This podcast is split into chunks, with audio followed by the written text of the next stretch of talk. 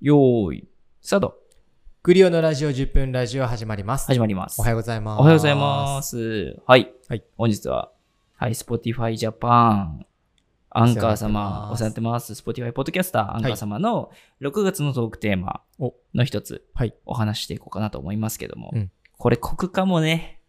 え、何国かも。はい。特に井上さんには国かも。 コク、コ国かもって家業多くて言いにくかク、コった。ク かも。うんえっとね、好きな映画トップ3。トップ 3! これ多分あれですね、ップ雨だからトッ、プ100ぐ らい。トップ100ぐらいなら言えるけど。順位つけるの大変でしょ。めっちゃ大変。まあ、なので、好きな映画トップ3多分雨が多いし、うんおうち時間増えるし、うん。なんか映画でも話しましょうよってことで提案してくれてると思うので、うん。どうすんならば、あうの、ん邦画からおうまず話せたらなとはいはい。思っておりまして、はい。ではね、あの、好きな映画トップ3の邦画の方、はい。井上さんなんかありますどっちからいきますここトップ3の、はい。えトップ3だから、なんか3位、あ2位、1位みたいな。そうね、いいですね。3位からいきましょうかね。うわ、3位うん。えっ、とね、やっぱ俺って、はい。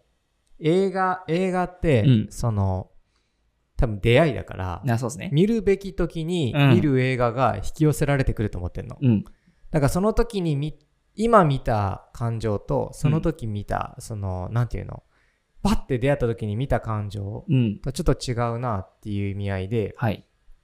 ジュブナイルジュブナイル。聞いたことある。ジュブナイル瞳の中のレインボーっていうちなみにどんな映画ですかえあれですよ少年少女たちがはいはいはい。なんかね、未来から来た、俺あんま、なんかその時、その時見るべき映画だったなっての覚えてるの。うん。で、SF で、はいはい。あの、山崎隆さんうん、あの、オールエスかうな、ん。あの人のデビュー作なの。へえ。で知らんくて有名なね。うはん。あの方のデビュー作で、その少年少女がね、なんか未来から来るテトラみたいはな。いテトラやったっけテトラっていうロボットいうん。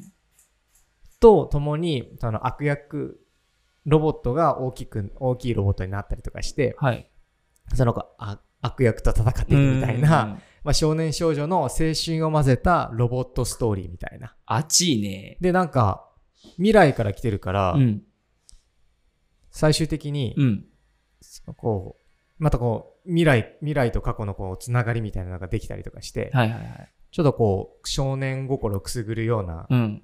で、またあの、俺、あの、あれが良くて、あの、山下達郎さんあの、あ、山立つね。山達さんの、はい。がずっと曲流れてるえの。え、最高 やん。アトム、アトムの子とかあ、わかはい、る。わかりますわかりまアす。トムの子とかはこのジュブナイルの映画のへえ。劇中歌で、そうなんだ。フィフィフィフィってやろ。はいはいはい。え、ずっと、あずっとあれ、あれがなんかいい感じのとこで流れたりとか、いいね。アトムの子供さってやつ。はい。そうそう、あ、ああれの映画なの。山立さんが流れてるだけでいい映画やもん。そう。もなんかもう少年心すっげえくすぐって、ああ、ちょっと今見たら、あの、昔の感じを思い出あ、してそみうたいな。そうそうそうそうそうそう。はいはいでも今見たら大人の心だから、うん若干、あーね、みたいな、もう、じゃ、じゃが入ってるじゃん。若干。 うん。若干ね。うん、でもその時はもうすごい目輝かせて見てた気が、映画館で見てええ。なんかもうワクワクしてた自分を思い出したああ、最高。うん、じゃあ、このあたりでうん、 3位ね。 3位あクッキーどうする3位に1位言うそれともクッキーさんあ僕3三位行きましょうかす僕も3位言わせていただきます。じゃあ。はいまあ、正直ね、あの、ゆねさんもそうだと思うけど、順位がね、もうあんまないですよね。。ないいないないとりあえず順番ってこともうで。トップ200ぐらいまで一緒だもん そうそうそうそう。私はね、うん世界から猫が消えたの。あー見 たよーこれはね、あまれあで、しょそう。いやば、えっと、たけえっとたかしでしょそうえっとたかしじゃねえたかしですやたかしじゃね えやたけるでしょそう、斉藤健。見さあ、た佐藤健うんがやってるんですけどう、んえっとね、もう、まあちょっと時間もあれなんで、サクッと話すと、やば いやばい、話しすぎちゃうから。まあね、あの、レイトショーでね、彼女と見に行ったんですよ。うんで、二人で夜の天神を泣きながら帰ったんですけうど、わいいね感動して。あまあ、簡単に話すと自分が余命告げられあて、そうよね悪魔が出てきて、うんその悪魔にうん自分が死なない代わりに、寿命を伸ばす代わりに世界から何かを消してやると。うんで消したらその代償として寿命を伸ばせますよ。ってことでいろんなものを消していくんですよね、周りから。うん大事な映画とか、うん自分の好きだった場所とか。うんその中で最後一緒に飼ってた猫をどうするかとか、うんそういう話。うんとだかんだん大切なものになっていくってそこうとそうですそようそうそねう、ん捨てれるものがなくそなうっそうちそゃうっそうて。ねで、昔の自分の話とかも入ってきて、うん、もう僕はこれはもう佐藤健の演技に泣かされましたい。やだって宮崎あおいさんあ、そう、そうそうだそう。よねそうヒでロインす。がねそう、彼女役というか佐、藤健は あれなのに略継承略してるのにそう宮崎あおいさんって言ってる佐藤健はもう佐藤健です も。そうんだよねそう。もう演技力、いやすごかったねいやあのす二ごかった人よかったもんねよかったいやガチハマりしてたよねあれはガチハマりでした。いや、あれ、俺ね、なんか、ああ、また、そんな感じの映画かあっーてふわっ思とっしたねて、うん見たら、俺も結構感動したの、あれ。ね、いや、よ重かいっったすよね、よか軸ったが結ね。構いい。本当重かったうね。ん。いや、もうみ、まあ、有名だけど、うん見てない人はぜひ見た方がいい。見たい方がいい。あれはいいね。あれよかった。うん。ああいう映画だったと思って、ちょっと毛嫌いすると、あ、そちょっともったいないよっていうう。か、持ってない持ってない。うん結構ちゃんとちゃん重とみしてがあたる映画うんなので、はい。 2位、井上さん行きましょやうか。ばい2位。あと4分。や ばいやばいやばい。まあちょとっ2位。ね。 2位、2位簡単に言おう。はい、行きましょう。ラジオっていうことで、ラジオの時間。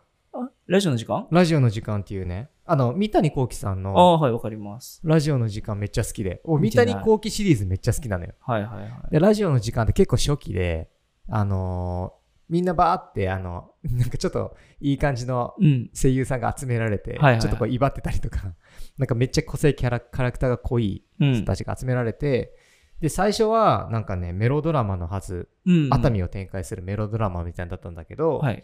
なんかストーリーが舞台へと変えたりとかいなんかこうシナリオ変わったりとか、うんなんかこういろいろなんかこう問題起きて裏のスタッフとかで問題起きてシナリオここ変わっていって、はい最後アメリカの壮大なスケールみたい なななっていく展開がねそう展開の中の、うん。そのなんていうのああいうの12人のイかれる男たちみたいなのと一緒で、はい。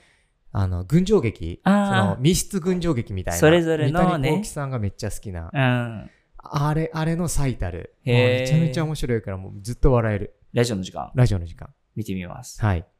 はい、僕の2位行きます。おえー、晴天、あ、ごめんなさい。あ、言っちゃった。もういいや。晴天の霹靂。あー、俺見てない。あの見ようってね、思ってんだけど、どんなん簡単に話すと、主人公、大泉洋さんです。うん売れないマジシャン。おで、ホームレスになった親父がいます。うんでももう知らないところに行っちゃって、連絡も取れない。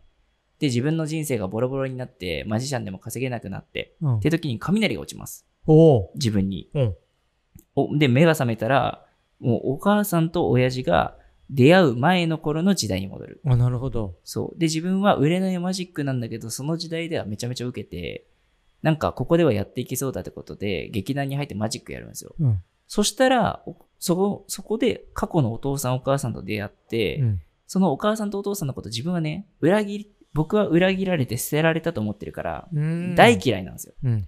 大嫌いだし、お母さんが、まあお母さんが捨てたって思ってるんですけど、で、そのお母さんのことを恨んでたんだけど、この二人の馴れ初めとか、二人の成長していく過程、で、子供ができる過程、出産までの過程に、その仲いいポジションとしてね、うん息子である大人になった自分がいて、この三人でストーリーが生まれていくんですよ。何それそんな話だったのそう。だってあのー、劇団ひとりさん。あ、そう。だよ監ね督、監督劇団一人で。うんで、劇団一人も出演してます。うん。で、その3人が、だから、し未来の息子と、まだ息子を産む前の、け付き合ってもない2人のうん。 3人での話が展開されて、で、自分は、その嫌いだった両親の真実を過去で知る。め見るめちゃくちゃ面白いです。確か面白そ。そうう。上 手。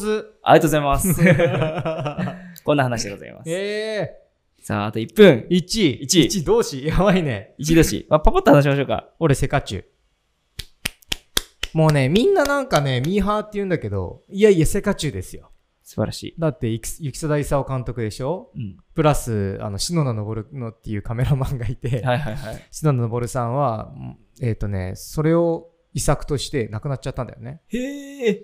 でいえっ、とそうそのこうふわふわしたうん。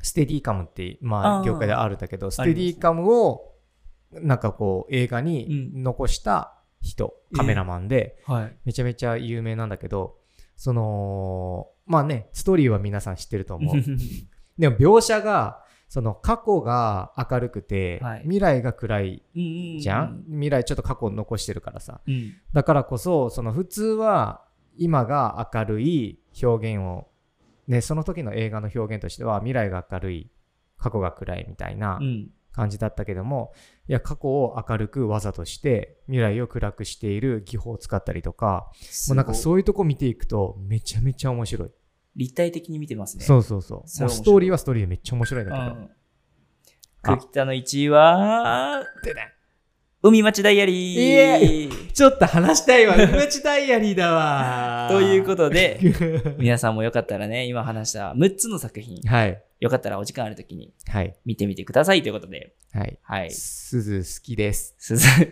す ずさんね。ということで、うん今日も元気に、はい。いってらっしゃい。